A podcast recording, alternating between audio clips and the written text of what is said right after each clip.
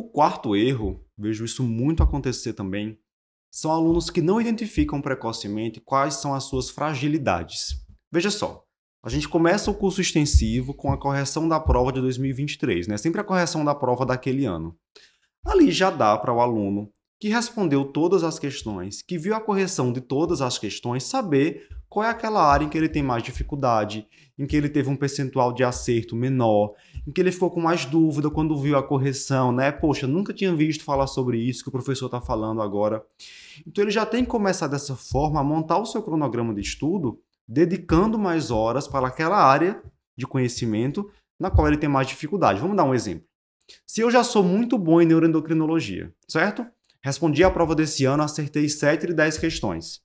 Endopédia, eu acertei uma de dez questões. Na hora de montar meu cronograma de estudo, se eu colocar a mesma carga horária para endopédia e para neuroendócrino, eu vou, no máximo, conseguir aumentar o meu percentual de acerto em neuro de sete para oito, talvez. E em endopédia, eu vou aumentar pouco também. Eu vou sair de um para três, de um para quatro. Agora, se eu direcionar mais tempo para endopédia, eu posso colocar acima de sete. É, o número de questões de acerto, e manter ali sete, oito questões de neuroendócrino. Então, realmente, tem que identificar precocemente quais são as dificuldades e focar nelas.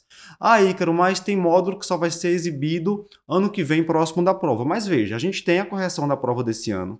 Ao longo do curso, tem seis simulados, e em cada simulado, cai questões, inclusive, de áreas cujo módulo não foi exibido ainda. Isso. Eu acho que tem sim, como já ir percebendo sim, sim. É, e que também, é que você não está tão bom. E, e também, assim, mesmo pensando que isso vai ter coisa que só vai ser liberada depois, até esse, essa cronologia que a gente fez tem algum sentido, né? Porque às vezes as, as áreas onde tem um número maior de questão estão vindo um pouquinho na frente. Perfeito. As áreas que são mais do dia a dia e que você vai ter uma provavelmente alguma bagagem a mais e que talvez o curso incorpore um conhecimento em cima do que você já tem.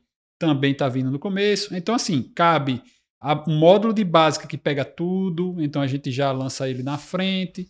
Então, tem como ver essa situação e ir direcionando. Também não precisa se desesperar, dizer, ah, eu quero estudar pediatria, a pediatria está lá na frente. Não é assim que funciona. A gente também vai adiantar. Se você chegar no módulo de pediatria com tudo em dia, você vai ter um tempo suficiente para se dedicar ao módulo de pediatria, né? E quando chegar naquela época de revisões, a gente tem algumas Isso, semanas só de resolução de prova, um aí é a hora de você focar na sua área é, que tem dificuldade. É. E algumas áreas que dão mais dificuldade, até como endopédia de novo, exemplo, ela ficar para o final tem uma vantagem de ser mais perto da prova. Isso. Não é porque você vê endopédia agora e depois você vai perder. esquecendo, vai é, perder, porque não é, não é o dia a dia. Faz, uhum. Quando é uma coisa mais, você tem mais dificuldade, deixa para estudar mais perto também, facilita. E, e reforçar o que Ícaro falou dos simulados. É muito importante resolver os simulados. Né? Eu até fiz, no primeiro simulado aí, já, já, se o pessoal que estiver ouvindo já fez, não sei, eu botei questão de coisas que não, nunca caíram e que não estão nas minhas aulas.